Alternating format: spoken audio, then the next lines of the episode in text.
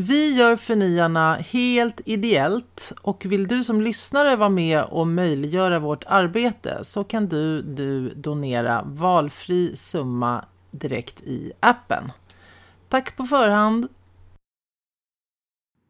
Jag behöver inleda veckans avsnitt med en spoilervarning. Om det är så att man inte vill veta alldeles för mycket om vad som händer i familjen Bridgerton på Netflix så ska man hålla för öronen vid 6 och 10 ungefär till 6 och 40.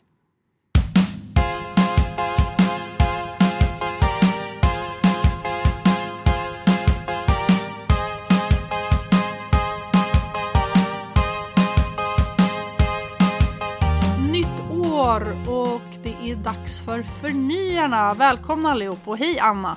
Hej Isabelle! Det här är podden där vi eh, tänker fortsätta att försöka förstå vad det är som händer i världen.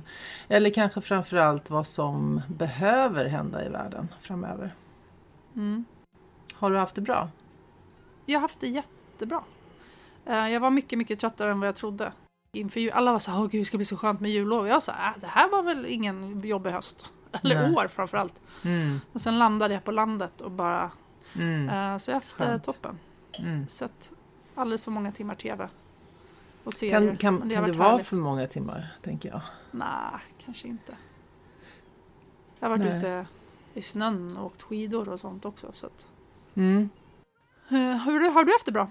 Ja, men jag har också haft det jättebra. Eh, vi har varit eh, isolerade som vi brukar i, vår, i vårt hus på landet. Mm. Det kom lite snö, det var, det var härligt. Mm. Har också tittat på eh, väldigt mycket tv och film. Och det har varit härligt. Jag har funderat, jag har funderat ganska mycket på vad, vad man har det till. Alltså vad det, vad det gör med en. Vad man, vill, alltså vad, vad man vill ha konsten till eller tv till. Och kom på att jag ju använder det, jag tror att jag använt det ganska mycket som en flykt. Mm. Alltså ju, ju mer stressad jag är i tillvaron desto mer behöver jag eh, tv-serier för att liksom bädda in mig och bara stänga av saker. Och sen så finns det liksom en skala där så att ju, ju mer ledig och ju, ju friare jag är i sinnet desto mer tar jag ur, ut svängarna för att då vill jag liksom bli igångkickad eller provocerad eller Mm. se något som vänder upp och ner på, på mig på något sätt. Mm. Eh, det är lite intressant. Tänker du, tänker du så också? Jo, verkligen. Men det blir lite som godis att man bara... Det kom ju någon sån artikel innan Mm. jul där någonstans. Mm. Som jag inte kommer ihåg nu om det var i svenskan eller... Som jag vet många Jag kulturvärden... tror vi pratade om den lite. Gjorde vi inte? Gjorde vi det? Mm, jag ja, men just det att man bara konsumerar. Alltså så man orkar knappt titta på introna. Man bara liksom... Ehm, det kom en ny säsong av Discovery of Witches. Mm. Som jag faktiskt läst böckerna, eller i alla fall några av dem. Och, Är den eh, bra? hon, hon som är huvudskådespelerskan var också eh, fellow mamma på skolan i Bali. Så att jag, inte Mhm. någon som jag känner direkt, men det var lite spännande så. Mm. Alltså, den är väl okej. Eh, men då var det också så här, jag har ju sett hela första säsongen, men jag var tvungen att, de hade ingen recap, så jag var tvungen att se sista avsnittet. Och är det så här knappt så att jag kommer ihåg det. Då undrar jag också så här, hur mycket man bara läser och konsumerar utan att liksom, ta den där extra tiden. Ja, exakt. För det är också en tanke eh, att ingenting bot alltså man bottnar inte i någonting. Alltså Nej. när man hade ett skralt utbud förr, då kunde man ju gå och tänka på någonting man hade sett. Mm. Alltså gå och tänka på en film eller en bok eller så länge. Nu är det liksom direkt ifrån att sista avsnittet av eh, The Bridgertons är klart så är det bara rätt Mm. på en ny. Eh, och sen så funderar man inte så mycket på vad, vad det Vad man har sett och vad Nej, har. eller vad det, vad det tar Nej. vägen i en eller vad det, vad det gav liksom. Ja. Och det hänger ihop lite med någonting som jag tänkte att jag hade en liten spaning om sen. Det här med att vi Mm. är så inbäddade i sådana här saker. Att det på något sätt avskärmar oss också ifrån verkligheten just nu. Mm. Men det tar vi Ja, det sen. var ju lite som när vi pratade om Frankfurtskolan ju. Att eh, det, det, alltså vi jobbar och jobbar så kommer vi hem och bara orkar inte mer än att titta på TV Nej. och Nej, precis. bli indoktrinerade i det och så kan vi då inte ta tag i, eller kan, men vi orkar inte ta tag i sånt som kanske är viktigt istället. Nej, vi behöver inte heller ju. Nej. Alltså vi, för att det, eh, genom att använda alla de här grejerna så, så bäddar det in oss i en, eh, en alternativ verklighet som, eh, ja, där vi kan befinna oss istället. Men det gillade jag nog med Bridgerton, Bridgerton ganska mycket. Den har liksom hängt kvar på något sätt. För att jag ja, tror faktiskt hos mig också. att, Lite grann. Ehm, för att den är ju på ett sätt ganska banal i vad som händer i storyn utan att spoila. Mm. Men just det här med att att det är aristokrater på den tiden men det är folk i alla möjliga hudfärger. Mm. Och att de har lyckats blanda in modern musik på ett klassiskt sätt. Mm. Tycker jag gjorde liksom tillräckligt för att det fick mig att tänka till. Det var någonting som levde sig kvar på något sätt. Mm. Alltså så här, hur en värld skulle kunna se ut. Um, var, I en alltså, var parallell verklighet. En sliding Ja, doors lite så. ifall, ja, lite ifall kungen det. hade gift sig med en svart kvinna en gång i tiden. Ja. Vad hade, hade då skett? Jag tyckte att det var så intressant att det var också typ men det var ju också en, en skildring av Kanske-mannen som han numera heter. Den här som aldrig riktigt vill binda sig. En, en skildring av hur Kanske-mannen, alltså det här som aldrig händer, att han då plötsligt, plötsligt bara bestämmer sig för att han ska ge allt istället i sin relation. Men nu sa jag att vi inte skulle spoila. Nu spoilar Ja, förlåt. Förlåt. Nej, vi klipper bort det. Ja, Men, eh, det, men det är ju, det fanns ju också någonting i där feministiska, tänker jag ändå. Eh, så här, ni, fatt, ni män fattar inte vad vi går igenom som måste gifta oss. Vi har liksom inget val. Vi har inte den här friheten som ni har. Använd Mm. den. Alltså så. Mm, mm. de budskapen. Men jag måste säga, jag är ju... Förut var det min skäms... Ska, ska, jag kan inte prata skämselkudde. Eh, Men jag har ju tittat på Grey's Anatomy sen det började för 17 år sedan. Mm. Samtidigt som jag träffade min man typ. Jag har sett alla säsonger alla år. Mm. Ehm, och det blir ju bara bättre och bättre. Och jag skulle säga att det är... Den är, Är så? Superpolitisk nu. Jaha. Ja, sen Mm. McDreamy försvann. Och det, Mm. det, där, det är så gammalt så det, jag spoilar det rakt av. Vissa är såhär, vad dog han? Men då blir Nej, men jag så tror liksom att jag, de tappade mig när han försvann så jag kan ju börja igen då Nej där. men grejen var, det var ju stiltje för allting handlade om honom. Ja, just det. Alltså så här, och sen så blev det ju en grej i verkliga livet också för de var så här, serien kommer inte hålla om vi inte har mannen med. Mm. Och sen tog ju hon över, så hon, hon har ju skrivit, Ellen Pompeo då som är eh, Meredith Grey, hon har ju Mm. skrivit en fantastisk, eller en fantastisk eh, intervju med henne i typ så här Variety eller något sånt där. Mm. Eh, när hon pratar om eh, hur hon var så här, ja ah, de ville hitta en ny lead och jag och det var, vi hade så här pissig inspelningskultur eh, och jag gick in som producent och vi ändrade om det där och liksom så här, och, och så vidare och så vidare och jag har tjänat så här mycket och eh, ja, superfeministisk och super så här, krass också så här. Alltså jag har kunnat vara med mina barn, vi är på samma inspelning, jag har valt det, det kanske är så här som, jag kanske hade drömt om mer men det här blir jättebra. Alltså så här coolt liksom, som jag, jag Mm. fick sån himla respekt för henne. Och nu är det så här, de har tagit upp allt ifrån metoo till nu är det så här, nu den här säsongen handlar ju bara om eh, om covid, alltså nästan Mhm. i real, real time så här, med Mm. masker och grejer och hur det har varit liksom på sjukhus och så här.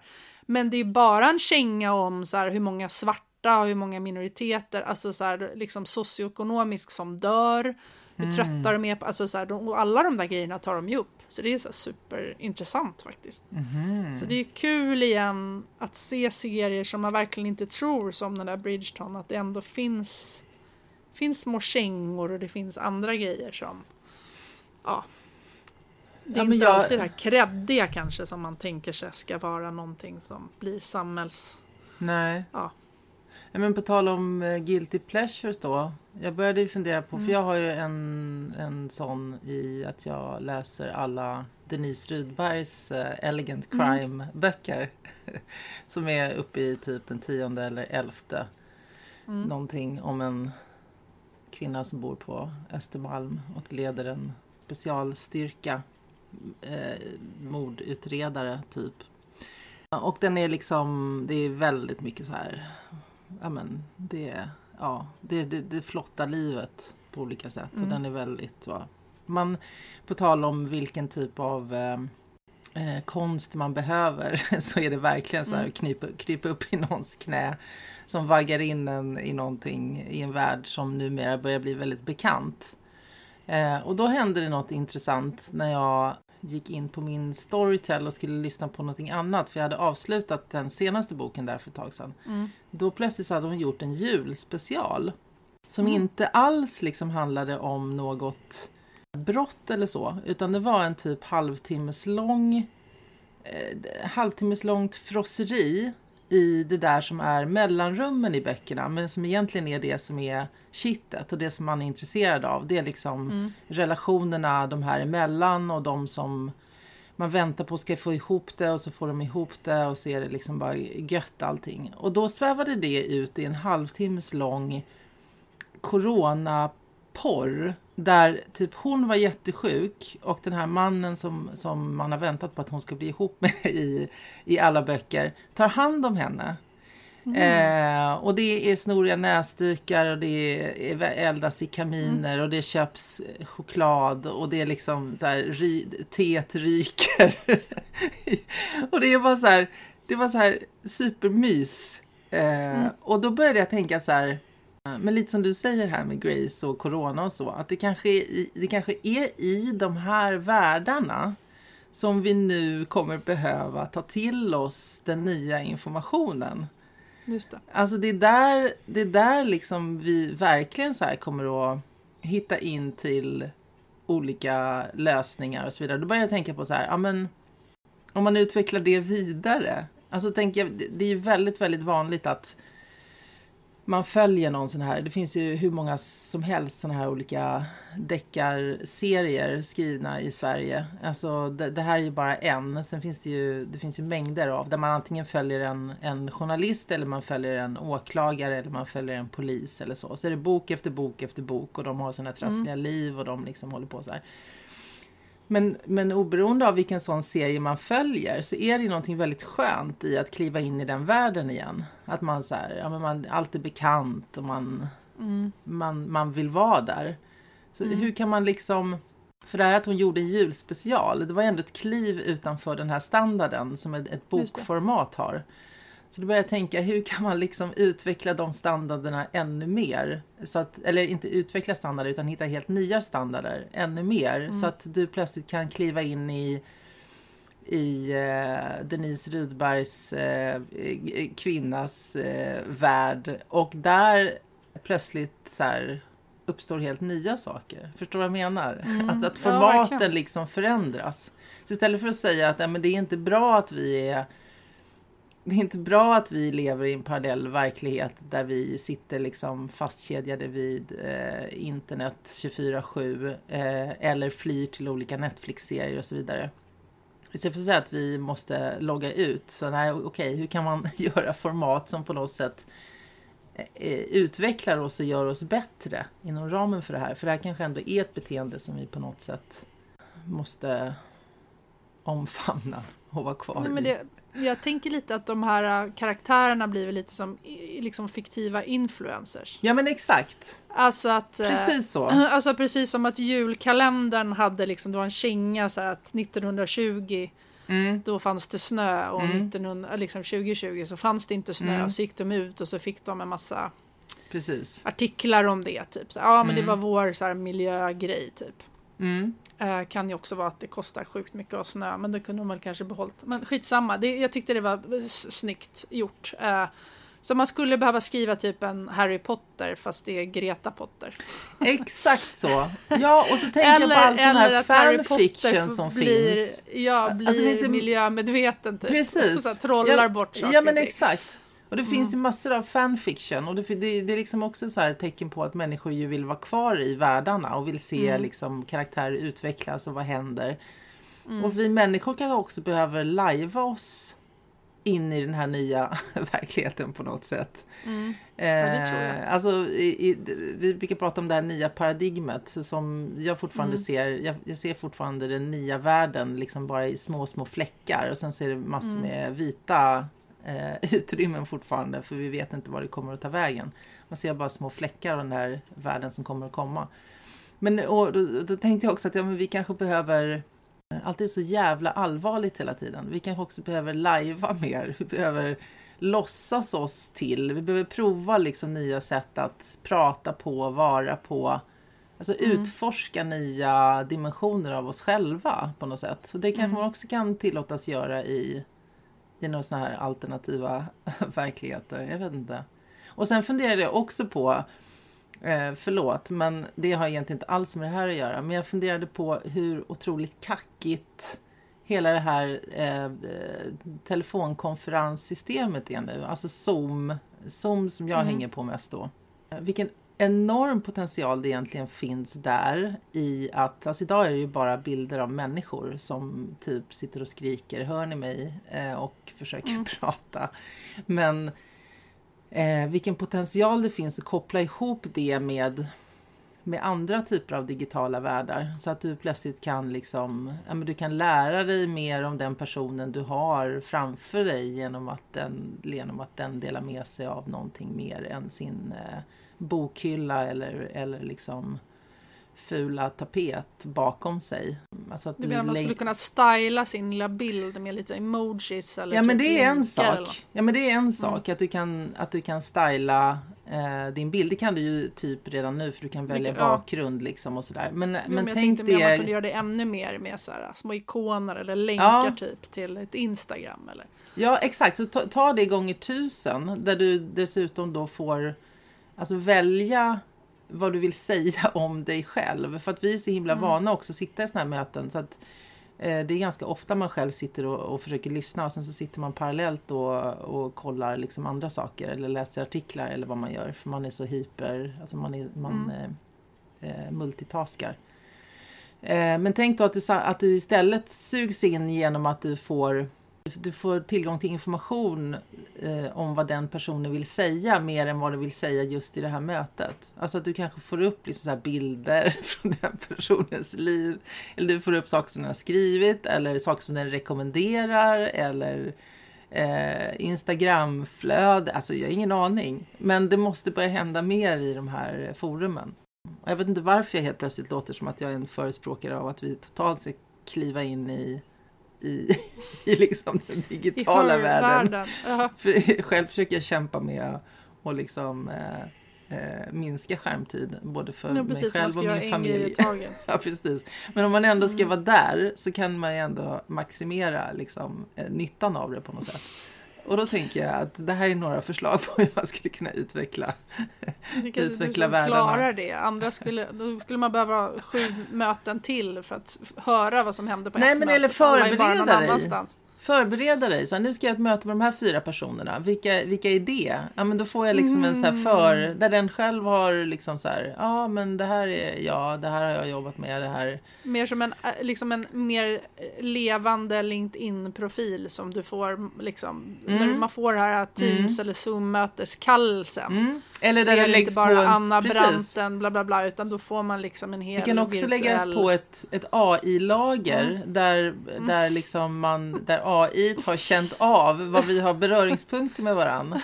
Så, så, här, så du och den här Jesper, eller vad han heter, som jag aldrig har pratat med innan. Har 17 eh, gemensamma vänner. Ja, och det visar sig att ni var faktiskt på samma, ni var på samma men, konferens i, där den gången.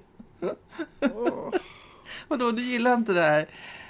Men jag Nej. vet inte, jag fick en så här, jag, igår så, eh, Försvarsmakten har någon sån här träningsapp som det var någon som tipsade om igår. Ja, jag så jag skulle börja det. logga in, jag skulle logga in på den.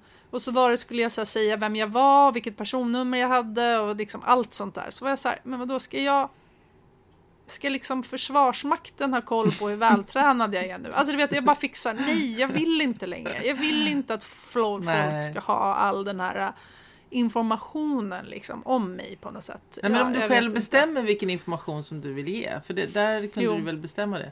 Så här kan du ju bestämma vilken, vad det är du vill dela med dig av då kanske, och Mm. inte. Det är inte så att de ska leta reda på vad du, liksom, om du har haft en skatteskuld eller någonting. Eller Mm. Nej, men jag fattar, det finns ju någonting i det där. record. Verkligen.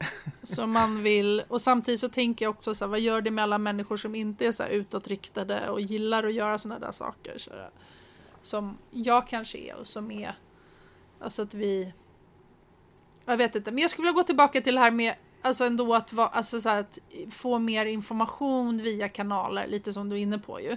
Mm. Eh, men hur får man då steget ifrån att fatta och inte bara så här, ja kolla det är mindre snö nu än vad det var för hundra år sedan. Alltså så här, hur får man någonting att det blir ett agerande? Det var ju en liten backlash min dotter har pratat om. Det finns ju Cha- eh, Charlie DeMello, vet du vem det är?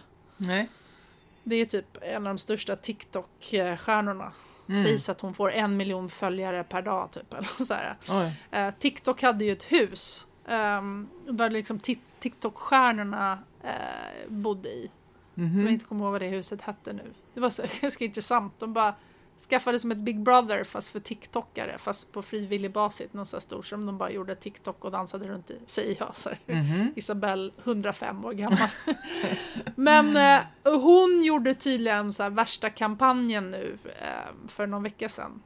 Om att så här, vi måste save the ice bears typ. Och samtidigt som hon gjorde det så hade hon flugit typ till Cabo.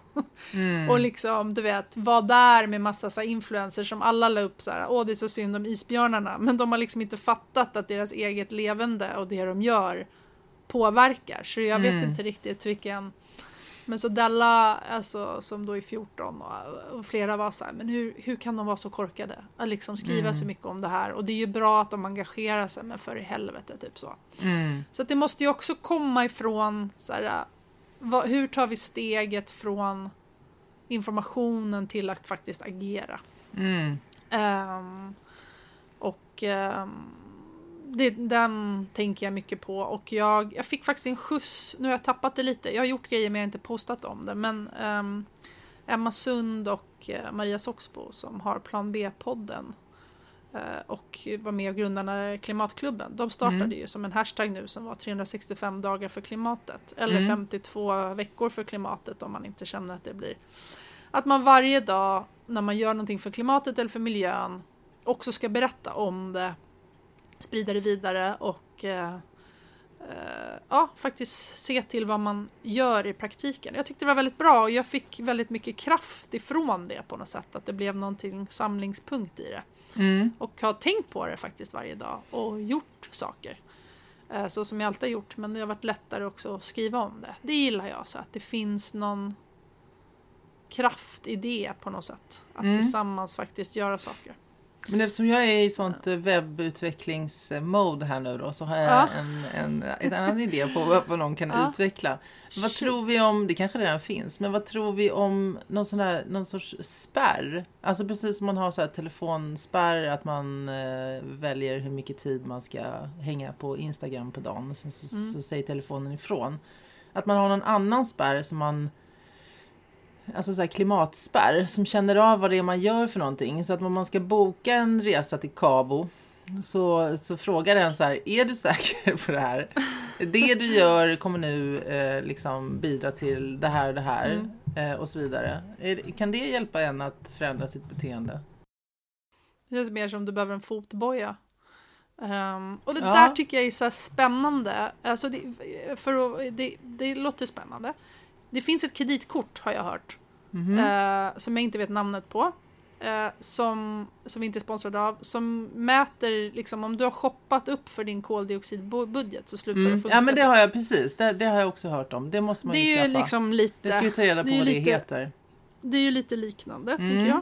Mm. Ehm, men jag tycker det är spännande nu i det så här, vad vill vi ha för samhälle i det här? För att jag, det har ju sista veckorna nu, eller in, ända sedan innan jul, och de nya restriktionerna, sen kom jul och folk reste och ministrar gjorde det ena och andra och så vidare. Så har det ju Mm. blivit så här, du och jag chattade lite om det här äh, i mitten av jullovet tror jag. Och då sa du något så här, ja men vi som människor är ju inte vana att liksom vara i kris. Alltså Mm. svenskar i vårt samhälle är inte vana att vara i kris. Hur reagerar vi? Hur är vi som flock? Mm. Alltså vi som svenskar är ju ganska förskonade. Alltså vi har ett system som tar hand om oss. Vi har ju eh, vi kan gå i skolan, de flesta av oss får ändå en sjukvård om vi behöver det och så vidare och så vidare. Vi Alltså har bara som- Netflix-serier vi kan fly till. jag kan fly till. Alltså så här, de flesta peppar peppar, även om det finns en grupp också, måste vi som vanligt säga, som inte är så, så har de flesta, alltså standarden i Sverige är väldigt, väldigt bra. Mm. Och jämför man bara på liksom, hur det är till exempel i USA med Ja men alltså att folk måste ha 15 jobb, man har ingen sjukvård, man får knappt gå i skola, alltså så här, utbildning är Mm. lägre. Det är ju en ständig kris att bara inte veta hur man ska få ihop det. Alltså Mm. så här, Mm. eh, och det, vi är inte vana vid det, så vi vet liksom inte heller hur vi ska agera i kris. Och det där har jag tänkt jättemycket på och jag tycker att det är Vi har heller hör ingen krigserfarenhet. Alltså vi har Nej. inte ens, alltså vi, vi, vi hade väl motbok liksom under andra världskriget och så vidare. Men vi, vi har ju inte liksom, vi har, det sitter ju inte i vår vårt Folksjäl.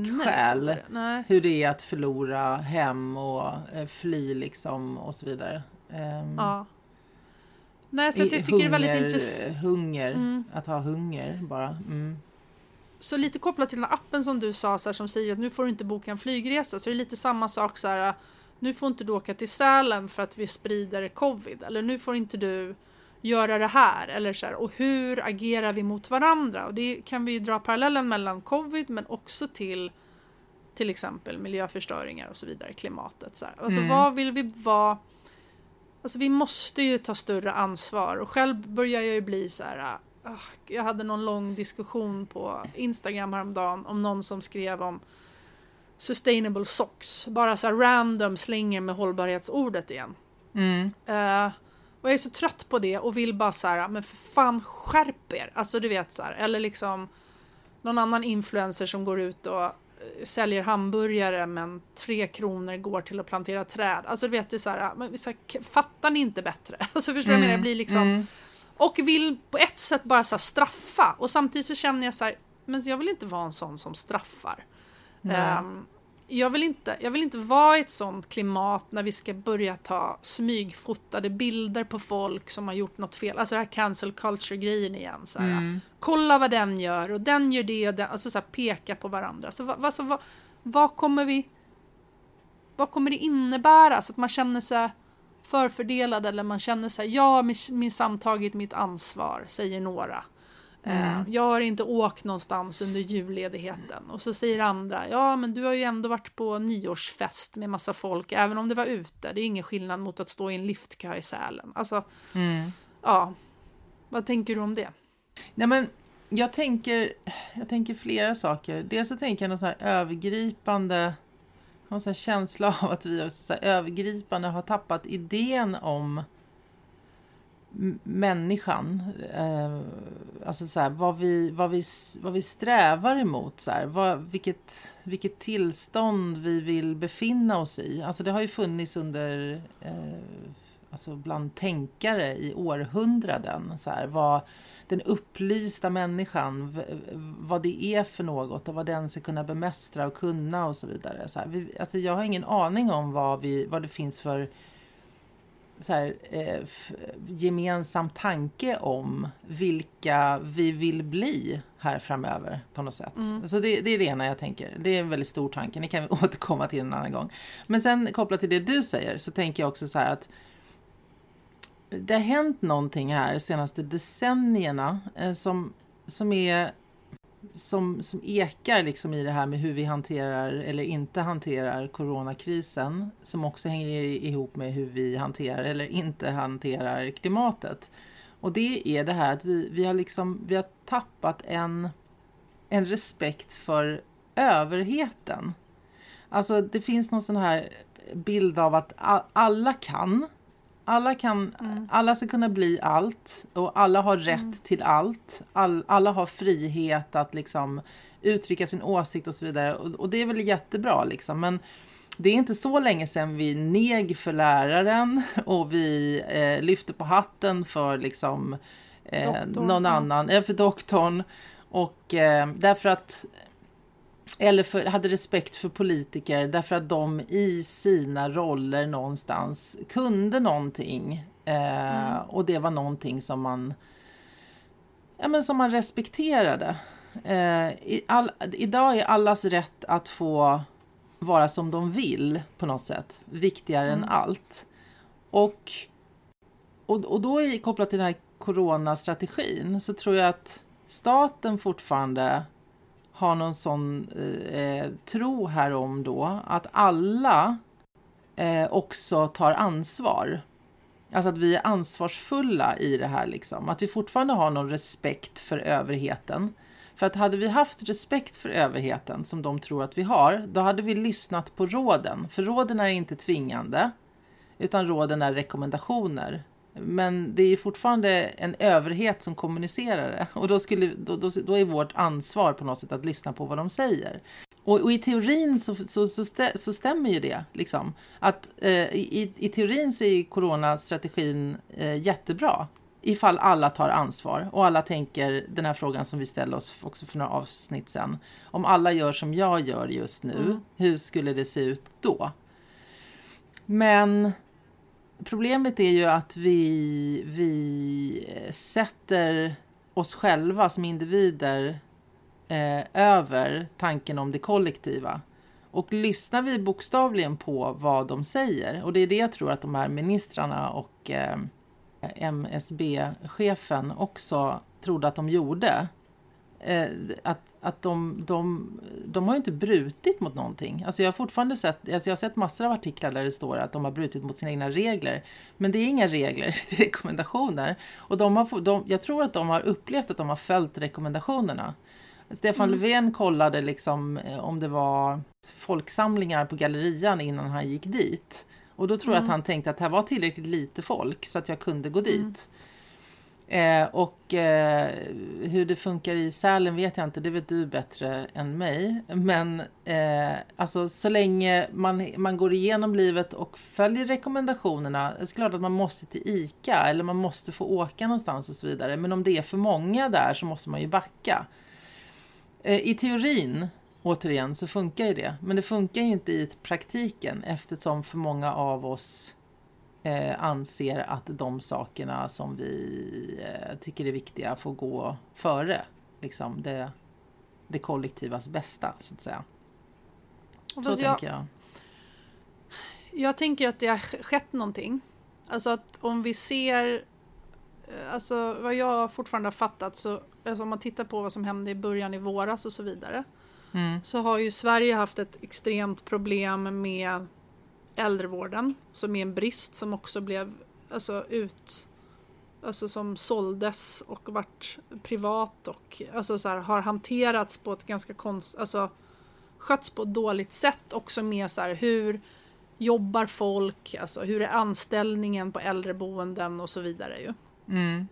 Um, och att smittspridningen har skett där och att vi igen så här, socioekonomiskt har också varit i Sverige en större smittspridning ju ehm, som inte har varit bra och inte hanterats. Men jag tror också så att vi skötte oss, alltså att de här reglerna och det funkade ganska bra i början. Men att det här har ju blivit mer och mer en vardag. Alltså i början så gick man ju och tänkte på det där hela tiden. Men nu när jag går på stan på Söder där jag bor. Jag kan inte tänka corona, corona, corona varje steg jag tar. För att det, mitt liv har liksom pågår någonstans. Alltså man måste ju också någonstans välja så här, hur stor kraft Alltså det är ju ego, ska det här ta från mig? Eller man ska säga. Alltså så här, um, men jag tänker också att det blir skillnad när vi är längre i en kris som blir mer och mer en vardag. Alltså att, och i den särskiljningen så tror jag att det är svårare och svårare att förhålla sig till en sån sak då. Mm. Alltså att man tänker på det mer i början än vad man gör nu. Mm. Um, och sen tänker jag att det finns ju såklart folk som inte reser någonstans men träffar folk och har middagar och har fester och så vidare. Och sen finns det folk som åker till Sälen och som inte är i närheten av andra människor. Man är på sin stuga och det är liksom, de man har ordnat det i backar och så vidare och man är ute så att man inte träffar folk. Mm. Um, så, det, så det ena behöver inte betyda att bara för att jag stannar hemma så är jag någon som tänker på fler människor. Alltså just om man bor i en storstad som jag gör. För dig är det ju lite annorlunda när du bor på landet. För då, Mm. blir det ju, då träffar man ju inte folk på samma sätt. Ehm, på Söder har det ju sett ut som det alltid gjort på Söder under hela pandemin skulle jag säga. Alltså Mm. så här, det är nästan ingen skillnad. Ehm, och det är, svårt, det är svårt att undvika folk. Det är svårt att inte träffas och inte vara. Men jag tycker framförallt att det är intressant hur tonläget är och hur, hur jag upplever att, väl, att det blir ett tonläge som är Fy fan, hur kan han? Hur kan hon? Hur gör de det här? Men igen tittar man inte riktigt på sig själv. Och det där tycker jag är svårt också med klimatet. Så här, för jag tycker att vi borde ha strängare klimatregler för företag och så vidare. Och det här har vi också pratat om innan, att jag är så här, jag är ju egentligen för, fri, för frihet och inte för så mycket regler och så vidare. Men samtidigt så tänker jag att vi kan ju inte riktigt hantera den friheten. Nej, Igen då. precis. Nej, och en Ehm. grej som jag inte riktigt får ihop heller, alltså kritiken från höger eh, har ju varit att det, det är för saktfärdigt och man borde, borde liksom agera fortare och jag upplever det som att man säger att man, liksom regeringen borde ha så här, tydligare regler och kanske hårdare regler också.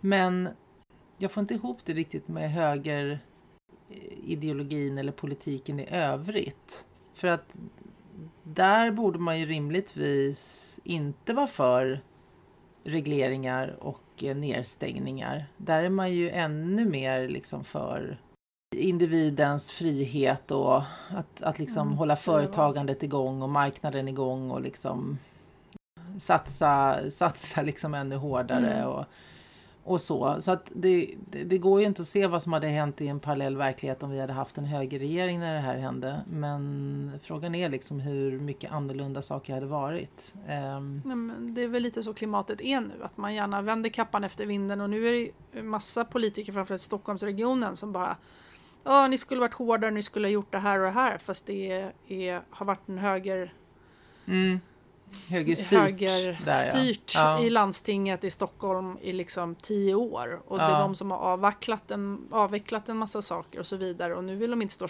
utan de skyller på regeringen. Alltså så här, så det, är, ju- Ja. det blir ju väldigt mycket att man bara och, Kritiserar för att det är man ska så- kritisera. kritiserar Mm. men det kä- känns inte som någon någonsin riktigt får stå till svars för det.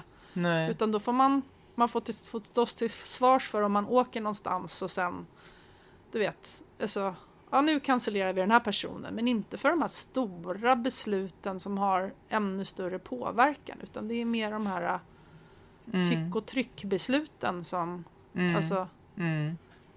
ja, så att jag tycker det där är, är, liksom, är svårt. Alltså, så här, Ja, men det här också med att vi lever, vi lever i en kris. Jag kan också tycka att det är så konstigt det här att eh, jag menar som i Skåne nu där jag bor, där är ju läget värre än det var i våras just nu. Mm, Men rapporteringen ser inte ut som att det är så.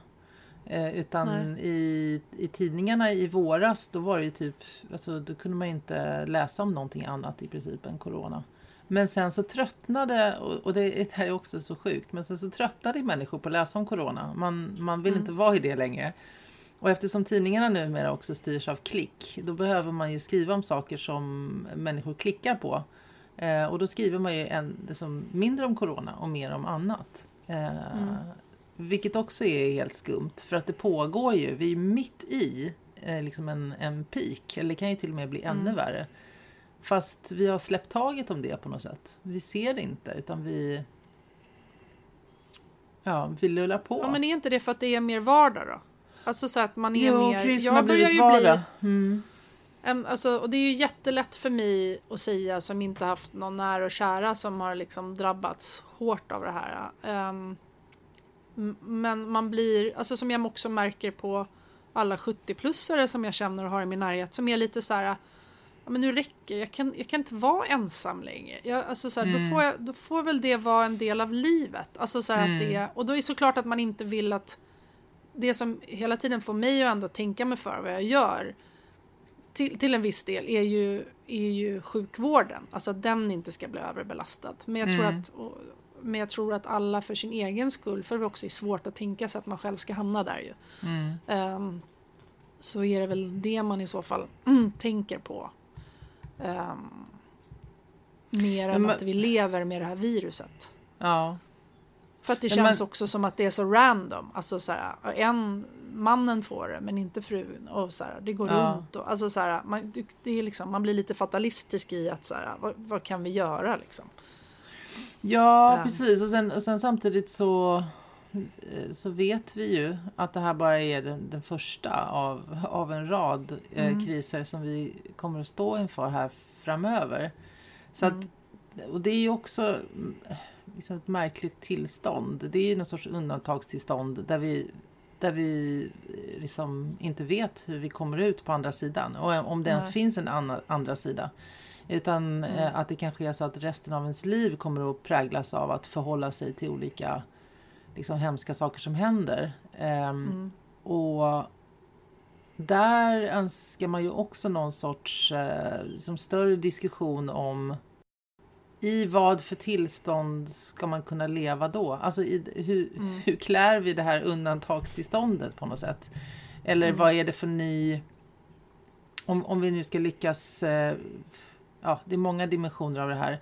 Men säg att vi, att vi ändå liksom på ett positivt sätt ska försöka vrida tillbaka koldioxidutsläppen och klara Agenda 2030-mål och så vidare. Vad, vad, vad är det för verklighet vi behöver befinna oss i då? Alltså vad är det, vad är det Mm. vi behöver göra? Hur behöver vi sträva? Hur behöver vi leva? Alltså vem är det som leder det och var finns den diskussionen? Mm. Jag blev återigen påminn om det när jag såg den här Greta-dokumentären eh, som finns på SVT också. Så här, att hon är ju så kristallklar. Alltså hon är ju ingen ideologisk person utan hon, hon bara kommunicerar det som forskarna säger och tar bort Mm. allt lullull. Hon tar egentligen bort allt ideologiskt liksom. Hon bara säger som Mm. det är. Mm. Och det går ju inte att säga emot henne på någonting. Och det är så sjukt när man ser liksom alla ledare som träffar henne och hur hon också sen säger efteråt att så här, de vill bara ta selfies med mig. Mm. De vill bara ta selfies och eh, eh, de gör ingen skillnad. Alltså de, gör, de fattar inga beslut som på något sätt leder någonting i någon, någon sorts ny riktning. Eh, och då undrar jag igen så här, vem är, vem är vuxen i rummet här? Alltså vem, Mm. vem och vilka är det som faktiskt på ett, på ett kreativt, innovativt, eh, eh, modigt, moget sätt ska visa vägen. Och Mm. göra det på ett sätt som, som heller inte alienerar människor med olika typer av ideologisk liksom, eh, eh, härkomst. Alltså för vi måste Olika ju på något sätt att vara. Ja, vi måste ju alltså. alla lyf, lyfta oss någonstans och så här, Mm. komma ur det vi är fast i för att hitta till någonting nytt. Och där funderar jag också på så här mycket så här, så, men jag, har ju varit extremt intresserad av, av mode som en sån liten grej eh, förr i tiden. Eh, har kläder liksom för mig varit ett sån här viktig, vi, viktigt sätt att manifestera mig själv på. Och så Mm. har ju kapitalismen liksom sett ut överhuvudtaget. Så här. Vi klär oss med olika varumärken. Vi bygger Mm. en bild av vilka vi är genom vilka möbler vi har, hur vi reser, vad, vilka människor vi omger oss med, vilka kläder vi har på oss, eh, vilka, vilket doftljus vi har på toaletten och så vidare. Och i och med det så kan vi snabbt också identifiera vilka som är som oss och så kan man orientera sig i såna här cirklar. Liksom. Men om vi nu går emot en, en verklighet där vi, vi kan inte konsumera på det sättet. Vi kommer eh, också, om vi så här, kommer sitta fast bakom våra eh, Zoom-skärmar så är det bara typ eh, så kommer det säljas några kläder så är det typ toppar med, med olika sorts kragar. som man kan, alltså, det finns inte något utrymme att liksom visa så mycket av sig själv längre på samma sätt. Man har inte behov av Mm. här stora garderober eller man har inte behov av, ingen kommer hem till en heller så man behöver inte flasha med någon Nej. med någon ny lampa eller vad det kan vara för någonting. Så att, så här, men då undrar jag så här, hur, vem, vi är samtidigt så trendfokuserade så att vi blir inspirerade av och vill vara som människor eller se ut som människor som, som är eh, attraktiva eller som, du vet, man, man, vi följer varann, vi så här, flockdjur på det sättet ju. Så, och, och, om man ska, då ska försöka kliva, ut den här, kliva ur den här kapitalistiska paradigmet, så här, hur ser den trenden ut? Och vem är det som man vill vara som eh, på det nya sättet som inte då innefattar eh, det, det, i, hur man manifesterar sig i det yttre. Eh, mm. vem, vem och hur vill man följa som ska leda oss liksom in i någonting nytt? Vad, vad är det ens liksom? Mm. Eh, vi behöver nya role models. Vi liksom behöver absolut det. Mm. Men jag ser mm. inte några sådana. Ser du några sådana? Nej men spontant så säger jag naprapat-Jonas. Mm -hmm. Vem som är, är tillika min naprapat. Mm. Nej, men han heter naprapat-Jonas på Instagram och har väl mm typ mhm. sen nu kanske 200 000 följare eller någonting. Mm. Och han, jag tror vi har pratat om honom innan, för jag tycker att han är den eh, den liksom nya, både nya mannen på något sätt men också någon att verkligen följa. Han är ju då eh, superstark, vig, alltså kör så här movement culture som är det är ju vissa gamla, jag vet inte om det är så här, det är som en blandning mellan så MMA, gymnastik och eh, yoga kanske. Alltså så här, det är att kroppen på något sätt är gjord för att hänga och krypa och gå och slinga. Så du ska, du är stark som en oxe men du är också smidig som en liten mm. liksom, leopard. Mm. Typ så här. Och sen har han Uh, han är naprapat då, men han har ju tränat en massa. Sen har han varit på massa olika sådana här... Uh, han var väl en av de, inte första som började liksom uh, snacka om vinterbada för några år sedan. Som ju i år har fått någon explosionsartad Alla grej. vinterbadar. Vilket ju också är spännande. Men han gick ju så kurser med Wim Hof som är ju han the Iceman som gick upp på typ Mount Everest yta utan syre och barfota. Så här, mm. Holländare som kan ändra sin kroppstemperatur. Mm -hmm. Um, och sen har han också gått så överlevnadskurser så han går med någon så här, tysk eh, och eh, ja men då är de i skogen i Tyskland och lär sig så här, ja vi jagar och sen tar vi reda på allt på ett djur, inte bara liksom filén utan vet, man äter ögonen typ så för att överleva. Han har gjort en massa sådana, så här, blivit släppt i djungeln någonstans i två veckor, ja du vet så. Så han är lite någon slags renässans eh, naturmänniska på det sättet och har också så här, han ska sova ute en gång varje månad och så. Um, men är liksom klok och bra. Men det han har gjort tycker jag är spännande på Instagram är så att han, han delar med sig av sin kunskap gratis.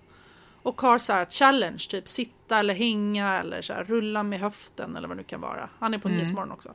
Mm. Och det som jag tycker är så intressant är just så här att han är så här, jag kan den här kunskapen, jag delar med mig av den här kunskapen så flera kan få ett bättre liv. Och det är flera som så här, man får se så här, Gud, jag har haft ont i min ländrygg i tre år och så gjorde jag de här övningarna i två dagar och nu känns det bättre. Liksom, så, mm. så han känns inte köpt och han känns som han är så nära naturen. Alltså så han tar hand om sin kropp. Sen tänker jag så här, ibland när jag jobbar mycket så tänker jag på honom och säger så här, alltså, men det är ju hans jobb också att ta hand om sin kropp. Förstår du? Alltså, mm. så här, mm. Alltså i, i en vanlig dödlig som behöver sitta några timmar framför datorn på ett annat sätt kanske, alltså det är excuses, I know, men du förstår vad jag menar. Liksom mm. så att det är hans fokus och hans reason of being och det funkar ju inte för alla att lägga all den tiden men man kan ju bli mycket bättre. Alltså så här, um, igen, vi lägger flera timmar på sociala medier som vi faktiskt kan gå ut och röra oss på. Så. Mm. Men det tänker jag är en sån bra förebild mm. egentligen. Som mm. just också hur man utnyttjar sociala medier, gör det till ett kollektiv där fler får ta del av sin expertis och var man eh, någonstans är närmare naturen och är närmare sitt eget sinne och sin egen kropp någonstans. Mm. Mm. Eh, och genom där då också vill ta vara på naturen och kroppen och liksom känna att man mår bättre.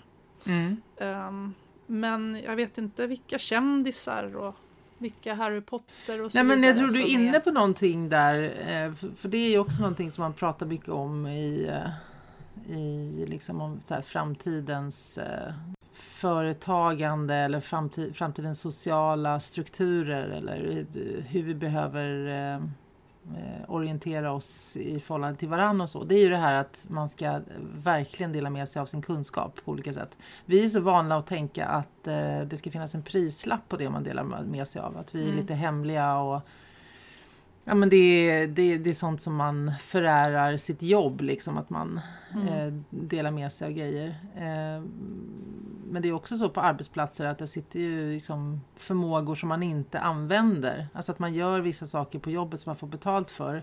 Men man kommer inte riktigt till sin rätt därför att man, man har egentligen ett, en, en stark drivkraft och en kunskap kanske kring något, något annat område eller ett angränsande Mm. område eller så.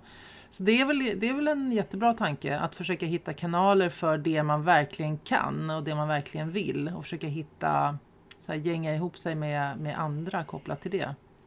Mm.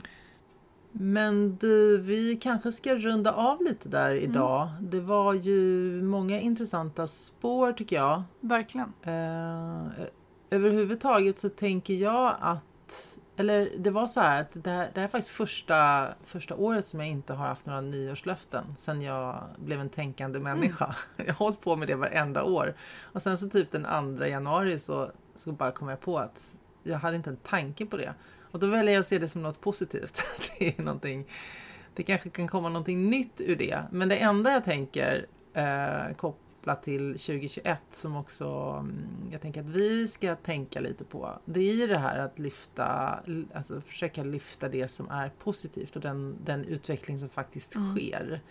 För att det är så himla lätt att, att fastna i liksom att eh, oja sig och wow wowa sig för att det händer så mycket sjuka saker i, i världen. Men att, att precis som att det är så att vi behöver höja oss liksom, så behöver kanske du och jag också Mm. höja oss genom att så här, försöka höja blicken lite och, vara, och lyfta fram liksom, positiva exempel Mm. på olika sätt. Det är bra. Så ehm, om det finns fler, om ni har någon som, som naprapat-Jonas där ute som är en förebild så hör av er med den så vill vi, vill vi kolla in Mm. dem också. Verkligen. Har vi någonting mer vi vill säga i detta årets första avsnitt? Jag tyckte det var bra. Bra avrundning av dig. Okej, tack. Um, lovar gott inför året tycker Ja, jag. bra. Jag känner mig ändå ganska pepp. ja, men jag är också pepp. Känns som att mycket kan hända på ett bra sätt. På något sätt. Att det, är, det är ju, alltså en omställning är ju omvälvande. Men då, det är ändå en omställning på något sätt. Alltså så här.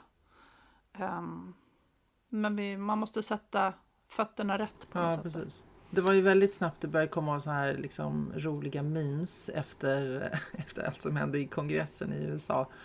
Eh, den jag gillade bäst var någon, jag kommer inte ens ihåg vad bilden var, men det var typ 2020 som sa till 2021 att jag var det värsta året som någonsin har funnits. Och då säger 2021, håll min öl. Den tyckte jag var bra. Eh, För det, det är ju Det lite så att det kommer ehm, förmodligen bli, hända en massa hemskheter också. Men, men eh, parallellt så måste det också hända en massa bra saker.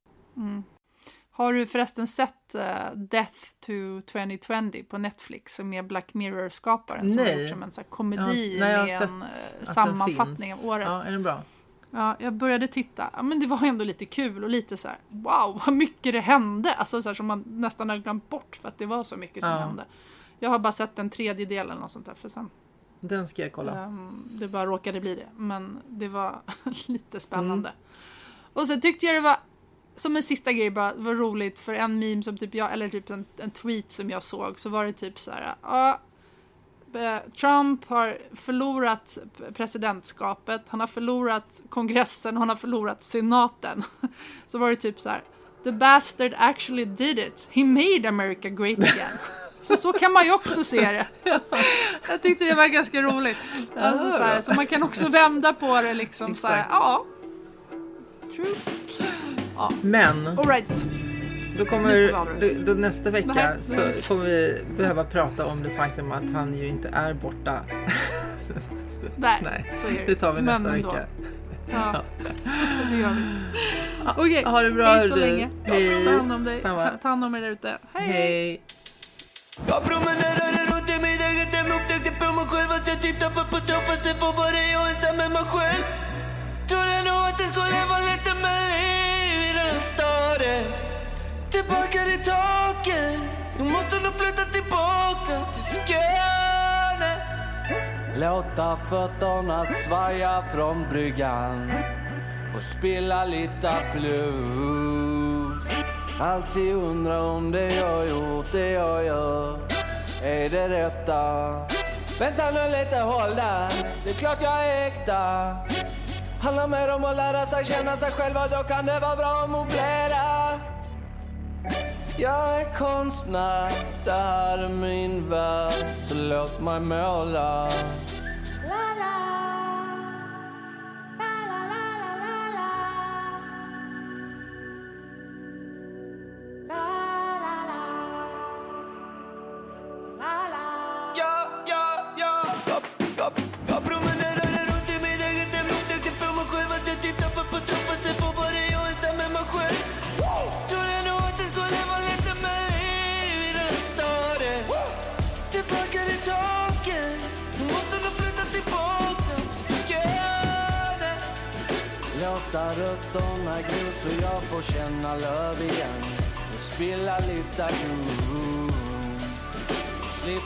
undra om det jag gjort, det jag gör, är det rätta.